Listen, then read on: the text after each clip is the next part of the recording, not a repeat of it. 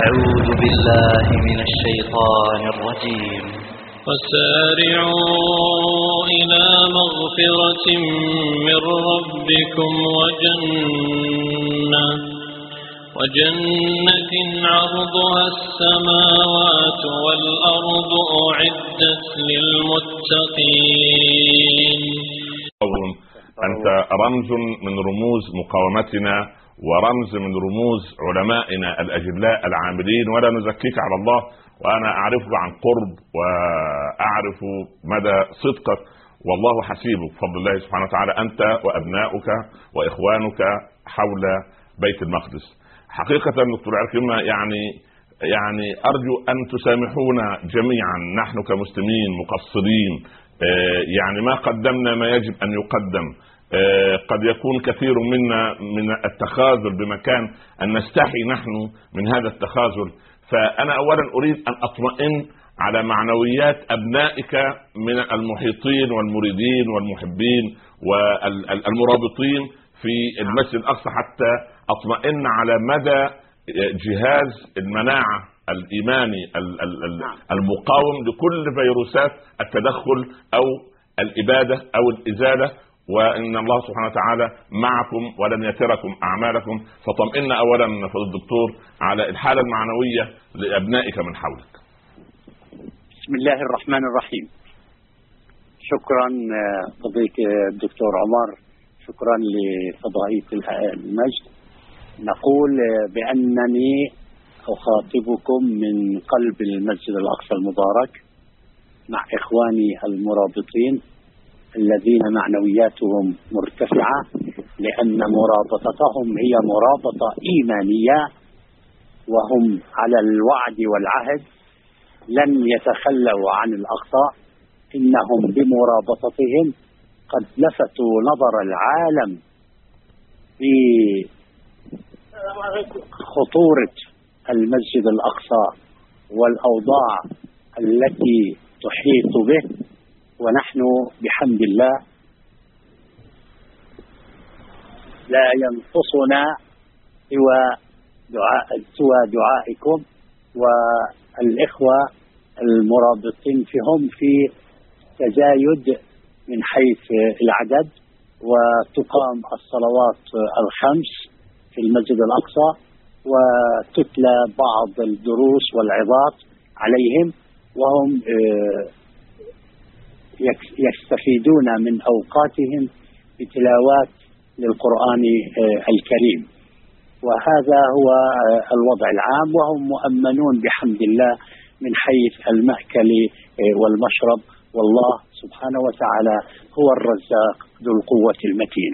نعم، جزاكم الله خير دكتور عكرمة، ويعني ثبتك الله وأبنائك كما عهدنا دائما بكم، وأنت من الذين يبثون روح الأمل وروح التفاؤل لدى أبنائنا وبناتنا حول المسجد الأقصى.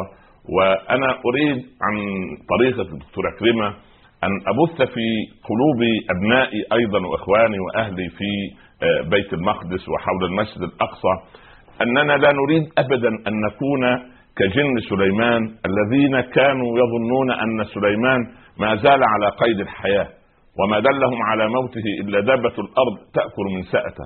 وما أشبه النظام العالمي الآن بسليمان وقد مات عليه السلام، أو يعني ونحن لا نريد كمتخاذلين أن نظن أن هذه أو أن هؤلاء لديهم من القوة.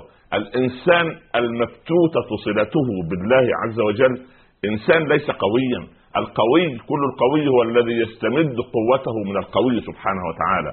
وأنتم بفضل الله عز وجل أبناء الأقصى وأبناء الرباط الذين أنتم في رباط إن شاء الله إلى يوم القيامة، أنتم يعني لن تكونوا كجن سليمان الذي ما دلهم على موته إلا دبة الأرض تأكل من سأته، بل على العكس أنتم في يقين أنكم إن شاء الله المنصورون، لأنكم من جند الله سبحانه وتعالى، وأن هذا البيت هو بيت الله سبحانه وتعالى الذي يحميه بجنود نعلمها وبجنود لا نعلمها.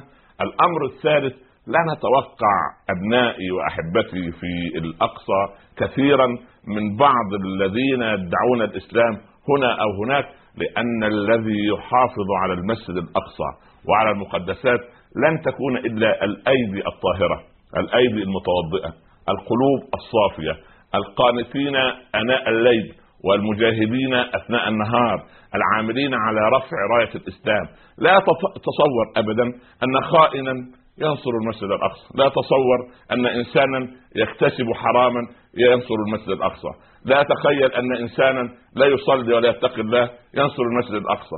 الذي يظلم يعني زوجته بالبيت لن ينصر لا مسجد ولا غير مسجد.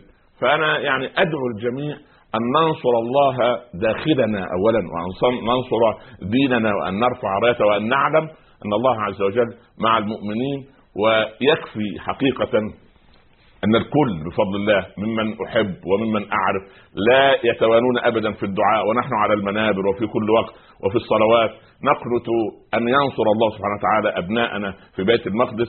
وتركرمها حقيقة، أنت لا تبث في أبنائك فقط الأمل، أنت ولا أزكيك على تبث فينا جميعا الأمل. وبارك الله فيك، وبارك الله جهدك، وبارك في علمك، وبورك لك في أبنائك ومريديك ومحبيك من أهل القدس التي نعتز بها بفضل الله سبحانه وتعالى. فضل دكتور شيخ أكرم، ربما كلمة أخيرة أيضا تبث هذه القوة وهذه الروح العالية إن شاء الله في كل من يسمع ويتأهب أيضا بكل ما يملك نصرة مسجد الأقصى. تفضلوا. أريد أن أشير إلى نقطتين إذا كان مجال هناك. تفضل دكتور. مدينة القدس الآن هي سكنة عسكرية في كل ما تحمل من معنى. نعم. لكن المرابطين في داخل الأقصى وفي خارج الأقصى معنوياتهم مرتفعة وغير مكترثين بالإجراءات الإسرائيلية التعسفية. ونحن نحمل الشرطة الإسرائيلية والقوات الاحتلال الإسرائيلية مسؤولية أي مس بحرمة المسجد الأقصى المبارك. هذه نقطة. النقطة الثانية هي لها علاقة بالعقيدة، في أن اليهود كما هو معلوم ينظرون إلى سليمان وداود عليهما السلام بأنهما ملوك وليسوا أنبياء. يقولون عن داود بأنه ملك فقط، يقولون عن سليمان أنه ملك فقط، بينما نحن كمسلمين كما هو واضح نحن نؤمن بنبوتهم حيث ورد ذكرهم في القرآن الكريم. لذا ما قيل عن هيكل سليمان أو معبد سليمان، هذا المعبد منسوب إلى ملك بالنسبة لهم لادعاءاتهم، إذن هو ليس مقدسا، وبالتالي نحن لا نقر ولا نعترف بأي حق لليهود بالمسجد الأقصى المبارك، وأن ما يدعونه هو مجرد أوهام وهو مجرد تزييف للتاريخ. نعم. أشكرك حقيقة فضيلة الشيخ دكتور أكرم الصبري، أشكرك شكرا جزيلا. ندعو الله لكم جميعا بالثبات إن شاء الله والنصرة والتمكين بإذن تعالى. فضلت الدكتور عمر، سمعنا من خلال حقيقة الدكتور أكرم الصبري مثال صارخ على هذه الثلة المؤمنة الطاهرة المرابطة الصابرة والمنتصرة، حتى يسمع الجميع بهذه الروح الإيمانية كما أشرتم. أولا سيد محمود أريد أن ألفت النظر إلى نقطتين هامتين. نعم. النقطة الأولى، هذا الكيان الصهيوني نشأ نفسه على كيان ديني مزعوم، وسمى كيانه باسم نبي من أنبياء الله من أبناء إبراهيم. نعم. وسيدنا يعقوب. تمام. طيب، المخلص في كفره ينتصر على المزيف في إيمانه. هذه السنن من سنن الكون. هذا هو الأمر الأول. الأمر الثاني، أن الذي يقاوم فكرة دينية سواء هي صحيحة أم باطلة لا تقاوم هذه الفكرة إلا بفكرة دينية صحيحة. إذا كانت هذه فكرة دينية باطلة يجب أن تقاوم بعقيدة دينية سليمة حقيقية. نعم. ونحن عقيدتنا بفضل الله سليمة. هذه الطائفة المنصورة التي حول الدكتور عكرمة وأبناؤنا في بيت المقدس كبارا وصغارا رجالا ونساء ما زالت عندهم القناعة أن هذا الكيان لا يقاوم إلا بأهل دين. الله أكبر. هذه النقطة الأولى التي ألفت النظر. شوف، تحولها إلى مسألة عربية، مسألة ارتكاز. هذه نقطة ارتكاز. نعم. هذه نقطة عقيدة. نعم. هذه من سمات عقيدتنا. نعم. أن بفضل الله سبحانه وتعالى نحن من ثوابتنا أن هذا الكيان لا يقاوم إلا بفكرة دينية. الأسباب الأخرى من القوة تأتي تتباعا ولكن ليست هي هذه عوامل سواء هي إضافة أو حذف. أنا لا أعيرها اهتماما. أنا هل المرتكز عندي سليم أم غير سليم؟ جميل. يبقى إذن عقيدتي أن هؤلاء لا يقاومون إلا بعقيدة دينية. هذا أمر. فلذلك أقول تبعا لهذا النقطة قبل أن أنتقل للنقطة الثانية أن الطائفة القليلة المرابطة هذه هي قناعاتهم. لذلك ربنا بيعطيهم هذا الثبات وهذا الصبر. أما أن تميع القضية وتصير زي مثلا أيام محادثات أسلو ومحادثات وبحثات كيلو 104 أيام 73 كان الجنرال أو الضابط الإسرائيلي أو اليهودي يتباحث مع الضباط أو المفاوضين كما إذا جاز التعبير في يوم الجمعة لأن تفوت على القواد المسلمين صلاة الجمعة. يقول المسلم هذا للمفاوض الصهيوني نكمل في الغد. يقول لا الغد هو يوم السبت. أنا لا أتحرك يوم السبت. رجل ينصر عقيدته الباطلة ينتصر على من لا ينصر عقيدته الصحيحة. ورغم فضي دكتور يعني كما أشار الدكتور أكرم الصبري إلى الزعم الكاذب في واعتبارهم أن سليمان ليس نبيا إنما هو ملك والزعم عن الهيكل، أريد أن نقف يعني مع فضيلتكم حول يعني هذه المزاعم الباطلة. وأيضا هناك صور يعني ربما نتابعها الآن يعني ما يرسمونه من تغيير لواقع وإثبات واقع مكذوب.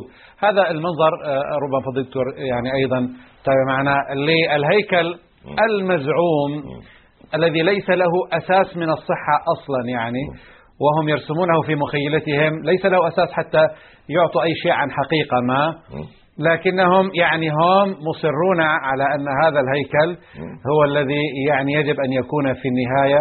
وهذا أيضا منظر داخلي لتصميم الهيكل المزعوم بعد إزالة المسجد الأقصى. نعم يعني هذا ما يتمنونه ولكن لن يكون بإذن الله كل ذلك. أيضا هذه من داخل الهيكل قاعدة داخلية للهيكل المزعوم كذلك وهم يصورونه ويتصورونه ويريد أن يصوروا العالم. وهذه أيضا الأعمدة الرقمية بطولها وبأشكالها ويعني يضعون قياسات ومقاييس يعني حتى يثبتوا شيء يعني أنه حقيقة وهو غير ذلك. حتى يعني الفرش والأساس الداخلي والتيجان والذهب المختلق أيضا يعني يريدون أيضا أن ينشروا هذه الأكاذيب. وهذا مقطع عرضي للهيكل المزعوم أيضا الذي يريد أن يعني أيضا يجعلونه حقيقة. وهذه المداخل والساحات التي يجتمعون ويلتقون فيها كما أيضا يريدون أن يجتمعوا أو يريدون نعم يقولون ذلك حقيقة. يعني فضل الدكتور أيضا تعليق على هذه الصور المفترى أصلا التي لا تحمل أي أساس. أولا هو يعني شركة هندسية مزنوقة في $3 ولا شيء فرسمت هذا فتنفقونها ثم تكون عليهم حسرة ثم يغلبون. يعني هذه عقيدتنا. هذا هو الأمر الأول. الأمر الثاني أستاذ محمود هو نقطة خطيرة وجود قضية المسجد الأقصى التي تحافظ للمسلمين أبناء الصحوة على عقيدتهم ودينهم داخل قلوبهم من إندونيسيا إلى المغرب ومن اسكندنافيا إلى جنوب أفريقيا. الله أكبر. لأن هذا يعني هذه سنة التدافع. عندما يظهر العدو مدى كراهيته ومدى نظرته الاستعدائية نحو المسلمين يعني يستنفر الإسلام الحقيقي داخل قلب الشاب وداخل قلب الفتاة ويستصغر مشكلته الشخصية أمام هذا الهم الكبير الذي يجب أن يحمله. فتظل قضية الإسلام متقدة في قلب المسلم ومن ضمنها المسجد الأقصى. عظمت هذه الرمزية في هذا المسجد الأقصى الربط في العقيدة. الله يرضى عنك. وهو اسأل أي مسلم لا يعرف العربية اندونيسي باكستاني أمريكي روسي نيجيري أي كان واسأله عن المسجد ولم يرى المسجد الأقصى ولم يذهب إلى المسجد الأقصى ولم يزور المسجد الأقصى. لكن محبة هذا المكان التي بارك الله سبحانه وتعالى حوله فيه هذه المحبة الداخلية جزء من العقيدة المرتكزة داخل قلب كل مسلم. نعم. أيضا يعني هذا موضوع فضيلة الحقيقة أريد أن يعني نستفيد فيه، لكن الوقت ربما يحكمنا قليلا، وضيوفنا أيضا كرام نريد أن نشركهم معنا كذلك. الآن أرحب بفضيلة الشيخ تيسير التميمي قاضي القضاة بفلسطين، أرحب بك، وأيضا أتركك مع فضيلة الدكتور عمر عبد الكافي، لأننا لا يمكن إلا يعني أن نبقى في سدادة منه حقيقة ولا يمل الحديث معه، لذلك أترككما أيضا في هذا الإطار. السلام عليكم فضيلة الشيخ، مرحبا بك وسعيد أن أسمع صوتك اليوم. حياكم الله، حيا أخي وأستاذي الدكتور الكبير الداعية المخلص الدكتور عمر عبد الكافي. بارك الله فيك فضيلة الشيخ، الله يرضى عنكم يا رب. الله خيرا، نفع الله بكم. الله يرضى عنكم وثبتكم الله. ودائما دكتور لما نراك في ونجتمع سويا في اجتماعات ومؤتمرات تعطينا ايضا تفاؤلا، ويعني وجهك الباسم المعهود ويعني فمك دائما المفتر عن ابتسامه توحي بقلب نابض بحب هذا الدين وبنصر هذا الدين ان شاء الله رب العالمين. بارك لنا فيك وكل ابنائك واحبائك في بيت المقدس ان شاء الله رب العالمين. بارك الله فيكم يا دكتور.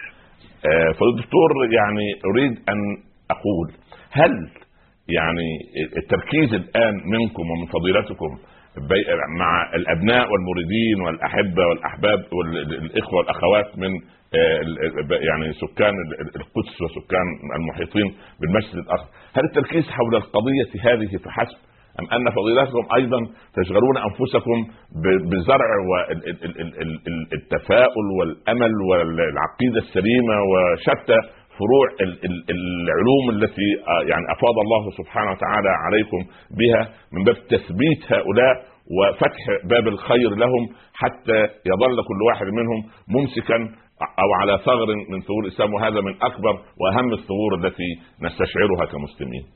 بارك الله فيكم. نعم، قضية القدس وقضية المسجد الأقصى هي قضية إيمانية، قضية ربانية. المسجد الأقصى هو محور معجزة الإسراء والمعراج. أكرمنا الله سبحانه وتعالى بأن نكون رأس الحربة في الدفاع عن هذه الأرض المباركة. هذا الشعب الذي يرابط الآن في المسجد الأقصى في رحاب القدس هو الذي قال عنه المصطفى صلى الله عليه وسلم: لا تزال طائفة من أمتي على الحق ظاهرين لعدوهم قاهرين، لا يضرهم من خالفهم أو خذلهم أو ما أصابهم من لأواء. اللأواء هي الشدائد، القتل، التدمير، الاعتقال، الحصار، المعاناة، الحواجز، جدار الفصل العنصري. هذه جيوش الآن التي ترابط حول المسجد الأقصى، تحاصر المسجد الأقصى. أكثر من 1,000,000 يهود متطرف من الجماعات اليهودية المتطرفة حشدوا لاقتحام المسجد الأقصى المبارك في مدينة القدس وفي فنادقها وفي المستوطنات التي تحيط بها والمدن القريبة منها، لاقتحام المسجد الأقصى المبارك. الآن قلة قليلة من هذه الطائفة التي أخبر عنها المصطفى صلى الله عليه وسلم، الذين يعتكفون الآن في المسجد الأقصى، يرابطون في مصر نبينا محمد صلى الله عليه وسلم للدفاع عنه، على الرغم من أن إسرائيل حشدت كل حاخاماتها وكل أذرعها العسكرية لاقتحام المسجد الأقصى المبارك. وبإذن الله لن ينجحوا بأي حال من الأحوال.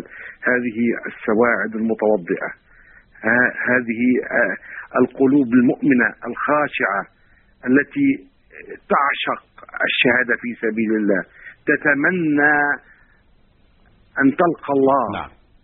نعم، ترابط الآن، هي التي الآن تدافع عن شرفي وكرامتي وعقيدتي ودين الأمة بكاملها. نعم، نحن نتعلم من أطفالنا، من شبابنا الذين وقفوا لشارون حينما اقتحم المسجد الأقصى في 28 من أيلول سبتمبر عام 2000. دخل بجيشه ووقف إلى جانب قبة الصخرة وقال: نحن نقف على جبل الهيكل، لا يوجد ما يسمى بالمسجد الأقصى. نعم، أطفال القدس بأحذيتهم بحجارتهم أخرجوه من المسجد الأقصى خائفا متذللا. هؤلاء الذين الآن يدافعون عن كرامتي وعن شرفي وعن دين الأمة. أشكرك حقيقة فضيلة الدكتور الشيخ تيسير التميمي قاضي قضاة فلسطين. ويعني فضيلة الشيخ دكتور عمر حقيقة كما فهمت منك وكما هذه هي الحقيقة التي يجب أن يفهمها الجميع، قوة المسلم هو بارتباطه بهذه الشعائر التي عظمها الله. وبالتالي هنا أسأل يعني ما مدى خطورة واقع المسلمين عندما يبتعدون عن محيط الاهتمام بالمسجد الأقصى؟ الخطورة عليهم ربما ليس على المسجد الأقصى، ليس هناك خوف على المسجد الأقصى. نعم، الخوف على الذين يجب أن يدافعوا عن المسجد الأقصى. ولعل يعني فضيلة القاضي القضاء ربنا يبارك فيه الدكتور تيسير الأخ والصديق والحبيب، يعني لعلنا نستطيع أن نقول له ما قاله عبد الله بن المبارك: يا عابد الحرمين لو أبصرتنا لعلمت أنك بالعبادة تلعبوا. حقيقة هم لا يلعبون بالعبادة، هم يعبدون الله ليس على حرف ولكن على حق، غيرهم الذين يعبدون الله. هذا أمر. الأمر الثاني أستاذ محمود، ودي قضية أخطر: وإذ جعلنا البيت مثابة للناس وأمنا. هذا عن المسجد الحرام. المثابة في اللغة هي الرجوع، ثابة يعني رجع. نعم. طيب، هل كان الخليل في مكة من قبل حتى يرجع إليه مرة أخرى؟ أبدا ما كان. نعم. هو جاء ليرفع القواعد ثم عاد إلى الشام وفلسطين مرة أخرى. نعم. طيب، المثابة هي الرجوع. إذن أيها المؤمن لا بقاء لك في هذا الكون مسلما منتصرا إلا إذا ثاب عقلك ورشدك وقلبك وهواك وكل ما تملك إلى هذا المكان. طيب، الذي ظل أسلافك من الصحابة تحت إمامة وخلف إمامة النبي صلى الله عليه وسلم يصلون 17 شهرا إلى هذا المكان مسجد الأقصى. إذا المثابة والرجوع يجب أن تكون قلوب المسلمين في مشرق الأرض ومغربها معلقة بهذه الركائز. وإلا فهي في خطر. جموع المسلمين في خطر. نعم. لماذا؟ لأنه لا هوية لنا، لا هوية لنا. نعم. ولا قيمة لنا إلا بحفاظنا على مقدساتنا. نعم. سبحان الله، يعني إذا كان المسجد الحرام من دخله كان أمنا. خلاص. طيب، المسجد الأقصى الذي بارك الله حوله ويعني حنت إليه قلوب الأنبياء وصلوا خلف النبي صلى الله عليه وسلم، وبدأت رحلة المعراج من هذا المكان، وبدأت رحلة العودة من هذا المكان. وجاء عمر بن الخطاب في وصيته أو وثيقته العمرية الشهيرة التي أوقف هذه الأرض وقفا مسلما للمسلمين لا يجاورهم فيها أحد من هؤلاء. إذن لماذا لا يدرس أستاذ محمود هذه الوثيقة العمرية في مدارسنا وجامعاتنا كبداية؟ نعم، كتاريخ يجب أن يحفظ، لا كعقيدة يجب أن تدرس. يعني جزء من العقيدة. نعم. العقيدة احنا قاعدين بس نضيع وقتنا، مش نضيع، انا بقول الألوهية والربوبية ده كلام جميل على الرأس والعين، ماشي ده شيء طيب. ولكن تكملة لهذا، هذه مقدساتنا. لماذا لا يدرس ولدنا في الصف السادس والعاشر والثاني عشر وفي الجامعة؟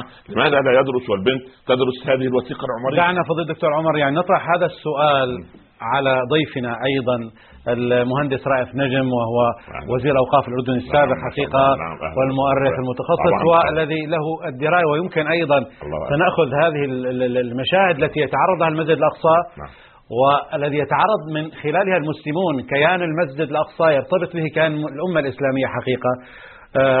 مع الوزير أرحب بك في هذا اللقاء بداية، ونستطلع منك ومع فضيلة الدكتور عمر عبد الكافي ما تجريه عصابة الكيان الصهيوني في أرضي وفي عمق أرض المسجد الأقصى من حفريات ومن محاولات دائمة ومستمرة. تفضل.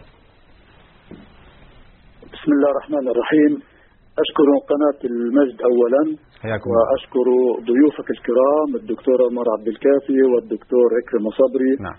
والشيخ تيسير التميمي الذي أيضا شارك في النقاش.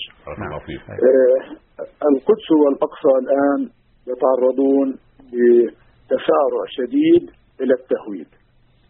السابق منذ 48 وإلى مطلع هذا القرن 21 كان التهويد بطيئا، إنما الآن من مطلع القرن 21 أصبح التهويد سريعا جدا. ولذلك على المسلمين والعرب أن يستيقظوا من غفلتهم. هم ناموا 61 عاما، 61 عاما صبروا منذ سنة 48، وكنا فقط نشجب ونستنكر وننتظر إلى صدور القرارات الدولية التي تضمن حقنا المهضوم. ولكن كل هذه القرارات وكل المحافل الدولية والشرعية لم تفيدنا شيئا. علينا أن نعتمد على أنفسنا. أولا يجب أن نتضامن، وثانيا يجب أن نوحد كلمتنا السياسية، الخطاب السياسي، وثالثا يجب أن ندعم أهل القدس وأهل الضفة الغربية الذين يصمدون أمام الاحتلال الإسرائيلي. الإرادة إرادة الله ضد الإسرائيليين، والحق العربي والإسلامي أيضا ضد الحق المزعوم الإسرائيلي. والهيكل الذي يزعمونه هو شيء مخترع، هم يخترعون وجود هيكل ووجود مدينة داود القديمة ومملكة يهودا القديمة حتى يبرروا قيام دولة إسرائيل الحديثة. هذا باختصار شديد. والحفريات التي يقومون بها هي بعد أن فقدوا كل أمل من إثبات حقهم المزعوم بطريقة القانون وبطريقة التاريخ وبطريقة الدين. يعني حتى توراتهم المزيفة لم تسعفهم لأن فيها تناقضات كثيرة جدا، والإنجيل لم يسعفهم، إنما القرآن هو الثابت والذي يدعم الحق العربي والإسلامي. إنما علينا كمسلمين أن نصطلح مع الله أولا وقبل كل شيء، ثم علينا أن يكون لدينا الإرادة. يعني إنما الأعمال بالنيات وإنما لكل امرئ ما. معالي الوزير، يعني أريد ما أدري فضيلة الدكتور عمر عبد الكافي يعني إن كان له تداخل معكم. أولا جزاكم الله خير مع الوزير، وأنت أهل ذكر في هذه المسألة مع الوزير. ربنا يبارك لنا فيك وفي علمك وفي فكرك الثاقب دائما، جزاكم الله عنا الخير. حقيقة يعني لماذا تتسارع الآن من الكيان الصهيوني إظهار هذه المزاعم في هذه الآونة؟ هل لأننا شغلنا بتفاهات الأمور وسفاسف الأمور كمسلمين وعرب، أم أن صاحب الباطل يريد أن قد حدد هدفه ويسير نحوه قدما ونحن ننام في النور وغيرنا هو الذي استيقظ في الظلام؟ يا سيدي، الهدف الإسرائيلي واحد لا يتغير وهو معروف لدى الجميع، هو إنشاء الهيكل المزعوم حتى يقنع يهود العالم بالحضور إلى القدس وإلى فلسطين. هذا أولا. نعم، بارك الله فيك. بالنسبة إلى السبب تسارع الجانب الإسرائيلي بهذه الاقتحامات وهذه الممارسات العدوانية، نعم، هو تفرقنا وضعفنا، ضعف المسلمين الذي يشعر به العدو الصهيوني. لو كنا أقوياء ومتحدين لما استطاع أن يقوم بهذه الأفعال والأعمال العدوانية. السبب الرئيسي إذن هو تفرقنا أولا، الفلسطينيون متفرقون، العالم العربي كل دولتين مختلفتين، لا يوجد أي دولتين في العالم العربي متحدين. يعني موجود 57 دولة عربية وإسلامية، أعطيني دولتين متفقتين 100%، لا يوجد. إذن هذا التفرق هو الذي شجع الجانب الإسرائيلي. إنما القوة، نحن نملك القوة لكن الإرادة لا نملكها، وبدل الإدارة أوجدنا التفرق وأوجدنا الخلافات الثانوية التي يجب أن تزول، يجب أن تزول من قلوبنا. يجب أن نضع أمام أعيننا مخافة الله أولا. على الزعماء العرب والمسلمين أن يتذكروا أنهم سيقفون أمام الله عز وجل في الآخرة، وقفوهم إنهم مسؤولون. أنا أستغرب كيف لا يتذكر الزعماء العرب هذا الكلام، وأولهم الزعيم الفلسطيني ثم الزعماء العرب المجاورين. معالي رائف نجم، حقيقة يعني أتيت على موضوع غاية في الأهمية ولمس يعني صلب القضية، ربما أيضا نقول ونؤكد. أشكرك بداية معالي رائف نجم، وزير أوقاف الأردني السابق وأيضا تخصص شؤون القدس والمسجد الأقصى. يعني أسمع تعليق منك فضيلة الدكتور عمر. عندي تعليق من شعاب ثلاث في عجالة. نعم. يكون عندي مريض، الطبيب الحاذق الفطن هو الذي يعني يحدد لماذا هذا المرض، نوع المرض، ولماذا ابتلي هذا المريض بهذا المرض. هذا نصف تشخيص الدواء. نعم. ثم بعد ذلك يقوم بتشخيص الدواء المناسب للعلاج. يعني نحن إذا هزم فريق من الفرق الكرة في ملاعبنا في المستطيل الأخضر كما يقولون، نعم. قامت الدنيا لم تقعد، واستحضر الخبراء من جميع الأنحاء وبدأ يدرسون لماذا أن اللاعب رقم 7 لم يركل الكرة بإصبع رجله اليمنى وركلها بالإصبع الصغير في النقاط. هذا الكلام الذي نسمعه. طيب إذا كان دراسة هزيمة فريق يعني تقوم له الدولة ولا تقعد وتنفق الملايين على هذا الأمر، طيب أليس لنا من أصحاب الحل والعقد والفكر يجتمعوا في اجتماع دائم واجتماع طوارئ دائم في لماذا ضاعت القدس؟ هذا الأمر. نعم. الأمر الثاني يعني بنو إسرائيل لأنهم أهل طهر أهل نجاسة وخسة تاهوا 40 سنة. طب إحنا تايهين دينا 61 سنة. أليس لنا من إفاقة أننا نثق أننا في التيه ولا بد أن نكتشف كيف نعود من هذا التيه؟ هذا أمر مهم. يعني نحن نقول يجب تشخيص المرض أولا. لماذا ضاعت القدس؟ نمرة 2، ما هي العوائق التي توضع أمام المسلمين؟ لأن كان شيخنا الغزالي رحمه الله يقول لو بصق كل مسلم بصقة لغرقت إسرائيل، بس تخرج من فم طائر أو من فم المصلي. لكن لن ينصر قضية فلسطين لا مرتشي ولا سكين خمر ولا آكل حرام ولا ظالم لأهله ولا دول لا ينصروا. دول الطابور 5 و7 و8، هؤلاء الذين شغلوا أنفسهم بأنفسهم. نعم. فنسوا الله فأنساهم أنفسهم. نحن نريد من جيل الصحوة ونريد من الغيورين على دينهم أولا أن يقوم مثلا الاتحاد العالمي للعلماء المسلمين، يقوم مجامع الفقه الإسلامية تبع رابطة العالم الإسلامي تبع الأزهر الأول بجمع العلماء والمفكرين ثم تقديم دراسة وافية لماذا ضاعت القدس، لماذا ضاعت فلسطين، وتقدم هذه للجنة من أصحاب الحل والعقد لدراسة هذه أو العقوف على في ظل الموازنات اللي نحن لا ننكر وجودنا في عالم، في ظل الموازنات والموائمات. ثم يسمع العالم أن المسلمين بدأوا يهتموا بأبنائهم في فلسطين. أما أن يترك هؤلاء وإذا فرق الرعاة اختلاف علم هارب الذئاب. هذا البحث دكتور عمر حقيقة عن سبب الكارثة بهذه الجدية هو الطريق الصحيح للعودة إلى القضية. أما موضوع اللطم والشق الجيوب ولطم الخدود والدعاء بدعوة الجاهلية، طيب بالله عليك احنا من 61 سنة أليس في كل صلاة وفي كل جمعة في كل مساجدنا اللهم اعد إلينا المسجد الأقصى؟ نعم. طب لماذا لم يعد المسجد الأقصى؟ هل لأن ليس بيننا صالحين وصالح يا أخي بيننا، لكن نحن فهمنا الدعاء فهما خاطئا. الرسول صلى الله عليه وسلم ما دعا في بدر إلى بعد على مقام الأسباب. نعم. هل هكذا ندعو؟ لا. نعم. هذا دعاء المتخاذلين، دعاء المتواكلين. نعم. قال عمر أنا من أحدكم على ظهره ويقول اللهم ارزقني ويعلم أن السماء لا تمطر ذهبا ولا فضة. ألم يعب عمر على هذا الذي كان جالسا في المسجد ويقول وأنا في طريقي من الشام إلى المدينة رأيت غرابا كسيحا يأتي بالحب أمامه غراب صحيح فقلت أنا أغلى وأعز على الله من الغراب فترك العمل واتكل على الدعاء فضربه عمر بدرته. قال ولما لا تكون كالغراب الصحيح؟ نعم. لماذا لا تكون يد عليا؟ نحن يجب أن ندرس مكمن الداء.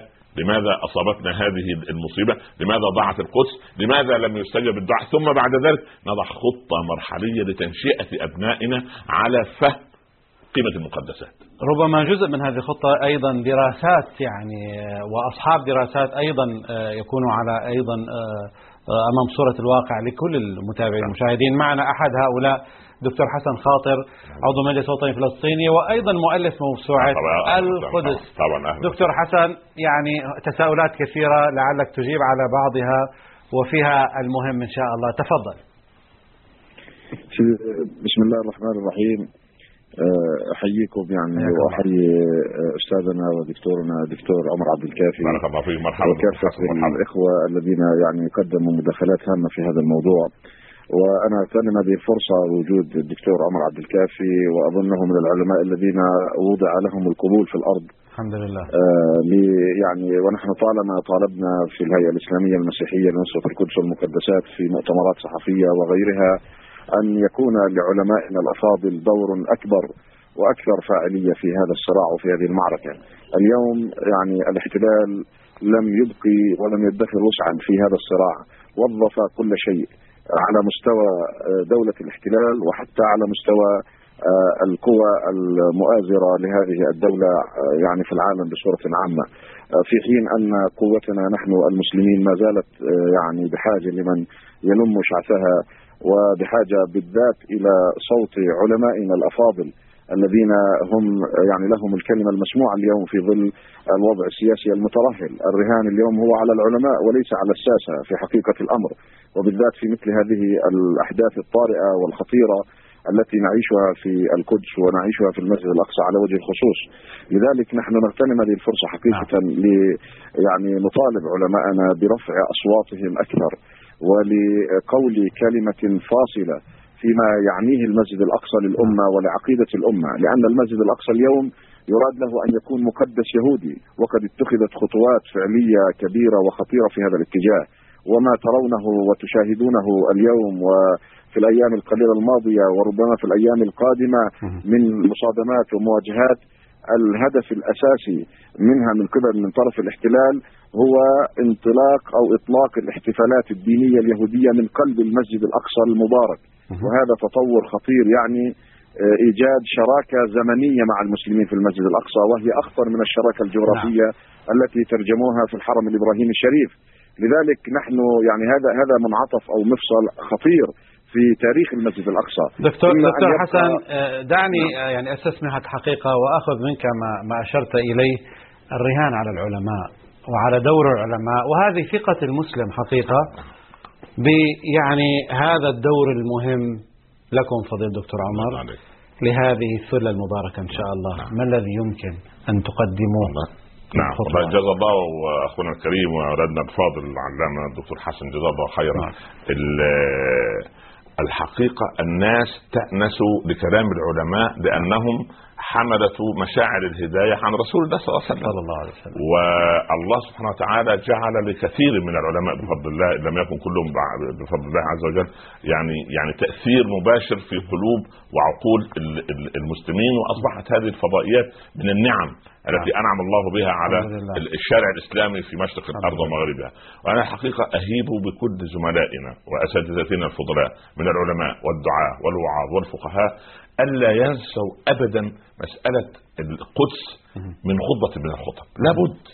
يعني احنا عندنا في الجمعة ملايين الخطب، ملايين المنابر، يعني هذه فرصة لو أعطيت لدولة من الدول أو لأمة من الأمم يعني لغزت العالم. فنحن لا نريد أبدا أن يعني أن تظل دولنا الإسلامية يعني محتفظة بقضية الوريقة التي تخرج من الإدارات المعنية وتوزع على الملابس قضية احترام إشارات المرور وضرورة وضع كيس القمامة في مكانه. يعني الأمة تذبح ومسجد الأقصى يضيع، ونحن نتكلم عن دور الإشاعات في هدم المجتمع. يعني كلام عندنا قضايا محركة، عندنا قضايا حية، عندنا قضايا مصيرية، وليكن لكل عالم وداعية يعني درس منهجي أو خطبة منهجية على مدى مثلا يقول 4 أشهر كنا من أهل الدنيا أو 6 أشهر القادمة بإذن الله أحكي للمسلمين قضية القدس من بدايتها، من أيام سيدنا سليمان، ونتحدث عن الوثيقة العمرية، ونتحدث بعد ذلك عن الحروب الصليبية. هذا تاريخ، هذا تاريخ. وبعدين على المثقفين واخواننا من الصحفيين والاعلاميين الذين يتقون الله وهم كثر بفضل الله عز وجل ان لا ينسوا هذا الكلام، لان انا بالله عليك امسك الجريده العربيه جيتها 100 صفحه ما فيها شيء عن القدس، معقول هذا الكلام؟ يعني كلام طبعا فيها ملحق رياضي وفيها ملحق اقتصادي وأعمدة. لا نحن نريد العمود الأساسي. نحن نتحدث عن بيت المقدس، كيف ننصر بيت، كيف يعني أنا أرى الآن نحن في زمن الاختصارات. نحن لا نريد أن نتحول إلى كل واحد إلى مكلمة نتكلم ونهرف بما لا نعرف. نحن نريد كلمات مركزة للمرحلة الابتدائية، منهج كلام، وللمرحلة المتوسطة منهج، وللطالب الجامعي منهج، وللأب والأم منهج، وللمدير والوزير منهج. سبحان الله. وينتشر هذا الفكر وهذه الثقافة في علم المنطق، يعني عناوين تغرس مضامين. الله يرضى عليك. يعني مثلا يعني يقولون ما تكرر تقرر. جميل. طيب هم يكررون الهيكل في يوم من الأيام يريدون أن يصلوا لا إله إلا الله. فبالتالي يعني ترق في آذان بعض الناس المهووسين بعصر السلم وعصر المفاوضات ومائدة المفاوضات والموائد الدائرية والمستديرة والمنحرفة وشبه المنحرفة. فهذه مصيبة، هذه كارثة. فيجب على العلماء أن ينبهوا المسلمين دائما إلى أهمية، يعني احنا عندنا في الجمعة ملايين الخطب، ملايين المنابر، يعني هذه فرصة لو أعطيت لدولة من الدول أو لأمة من الأمم يعني لغزت العالم. فنحن لا نريد أبدا أن يعني أن تظل دولنا الإسلامية يعني محتفظة بقضية الوريقة التي تخرج من الإدارات المعنية وتوزع على المملكة قضية احترام إشارات المرور وضرورة وضع كيس القمامة في مكانه. يعني الأمة تذبح ومسجد الأقصى يضيع، وأنا أتكلم عن دور الإشاعات في في في في هدم المجتمع. يعني كلام عندنا قضايا محركة، عندنا قضايا حية، عندنا قضايا مصيرية.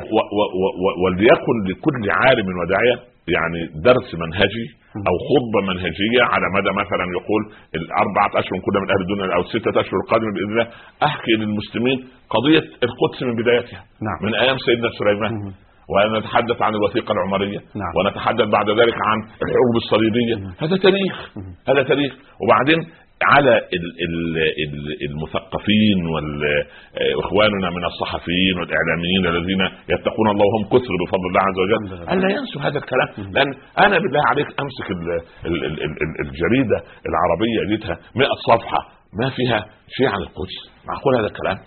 يعني كلام طبعا فيها ملحق رياض وفيها ملحق اقتصاد وأعمدة وأعمدة وأعمدة وأعمدة. نحن نريد العمود الأساسي، نحن نتحدث عن بيت المقدس، كيف ننصر بيت، كيف يعني أنا أرى الآن نحن في زمن الاختصارات، نحن لا نريد أن نتحول إلى كل واحد إلى مكلمة نتكلم ونهرف بما لا نعرف. نحن نريد كلمات مركزة. للمرحلة الابتدائية منهج كلام، وللمرحلة المتوسطة منهج، وللطالب الجامعي منهج، وللأب والأم منهج، وللمدير والوزير منهج. سبحان الله. وينتشر هذا الفكر وهذه الثقافة في علم المنطق، يعني عناوين تغرس مضامين. الله يرضى عليك. يعني مثلا يعني يقولون ما تكرر تقرر. تمام. طيب هم يكررون الهيكل. هيجي يوم من الأيام يريدون أن يصلوا لا إله إلا الله. فبالتالي يعني ترق في آذان بعض الناس المهووسين بعصر السلم وعصر المفاوضات ومائدة المفاوضات والموائد الدائرية والمستديرة والمنحرفة وشبه المنحرفة. فهذه مصيبة، هذه كارثة. فيجب على العلماء أن ينبهوا المسلمين دائما إلى أهمية مقدساتهم. والذي يريد أن يعتدي على المسجد الأقصى سوف يعتدي يوما على المسجد الحرام، وسوف يعتدي أيضا على المسجد الأقصى. فضيلة الدكتور عمر، يعني يبقى ربما أقل من دقيقة، هل من توجه لفضيلتكم في إطار عمل ما لدى علماء المسلمين من خلال أي مؤسسة لموقف ما، لتحرك ما على صعيد عملي، يعني ربما ينتظر الكثيرون حقيقة؟ أنا أدعو إخواني من وزراء الأوقاف والمفتين الرسميين في كل دولة، وهم بفضل الله نحسب يعني أغلبهم من الصالحين لا شك، وهم يعني لا نزكيهم على بعض، وبيدهم قرارات كثيرة وبيدهم أشياء كثيرة قد لا تكون في أيدي الدعاة اللي يعني هم يعني لا أقول يعني لا ليسوا تحت عناوين رسمية. أقول مع إخوانهم من الدعاة والعلماء الكل يساند الكل في قضية. لماذا؟ لأن يعني أوقم أن كل من يقول لا إله إلا الله تهمه قضية المسجد الأقصى. ده أمر لا نشك في إيمان أحد، ولا نشك في إسلام أحد، ولا نتهم أحد لا بخيانة ولا غير، ولكن نتهم جميعنا بالتقصير إذا كانت هذه حالتنا. فأنا أهيب بالجميع أن يكون في منهج عمل تقوم به أي جهة ربط عن الإسلام، الاتحاد العالمي لعلماء المسلمين، الأزهر الشريف، جامعة أم القرى، أيا كان، سبحان الله، ولنجتمع جميعا على مائدة فكرية وتخرج المقررات تصل إلى أصحاب الرأي وأصحاب القرار وأصحاب الحل والعقد. ففيه منهج عمل، والله سوف يهتز الآخر لمجرد أن يجتمع أهل الخير على هدف واحد. هذه العقيدة التي هي النصرة وهي التمكين وهي التثبيت. حقيقة كانت هناك مكالمات كثيرة، لكن الوقت لم يسع للجميع، وقد سررنا كثيرا بوجودكم معنا في الدكتور عمر عبد الكافي. لكم التحية إخواننا وأبنائنا في فلسطين، في الأقصى المبارك. هذا الأقصى بإرادة الله سيبقى شامخا وأبناؤه منتصرون. أما الآخرون فسيكون في الكلمة السفلى. لكم التحية مشاهدي الكرام، السلام عليكم ورحمة الله وبركاته.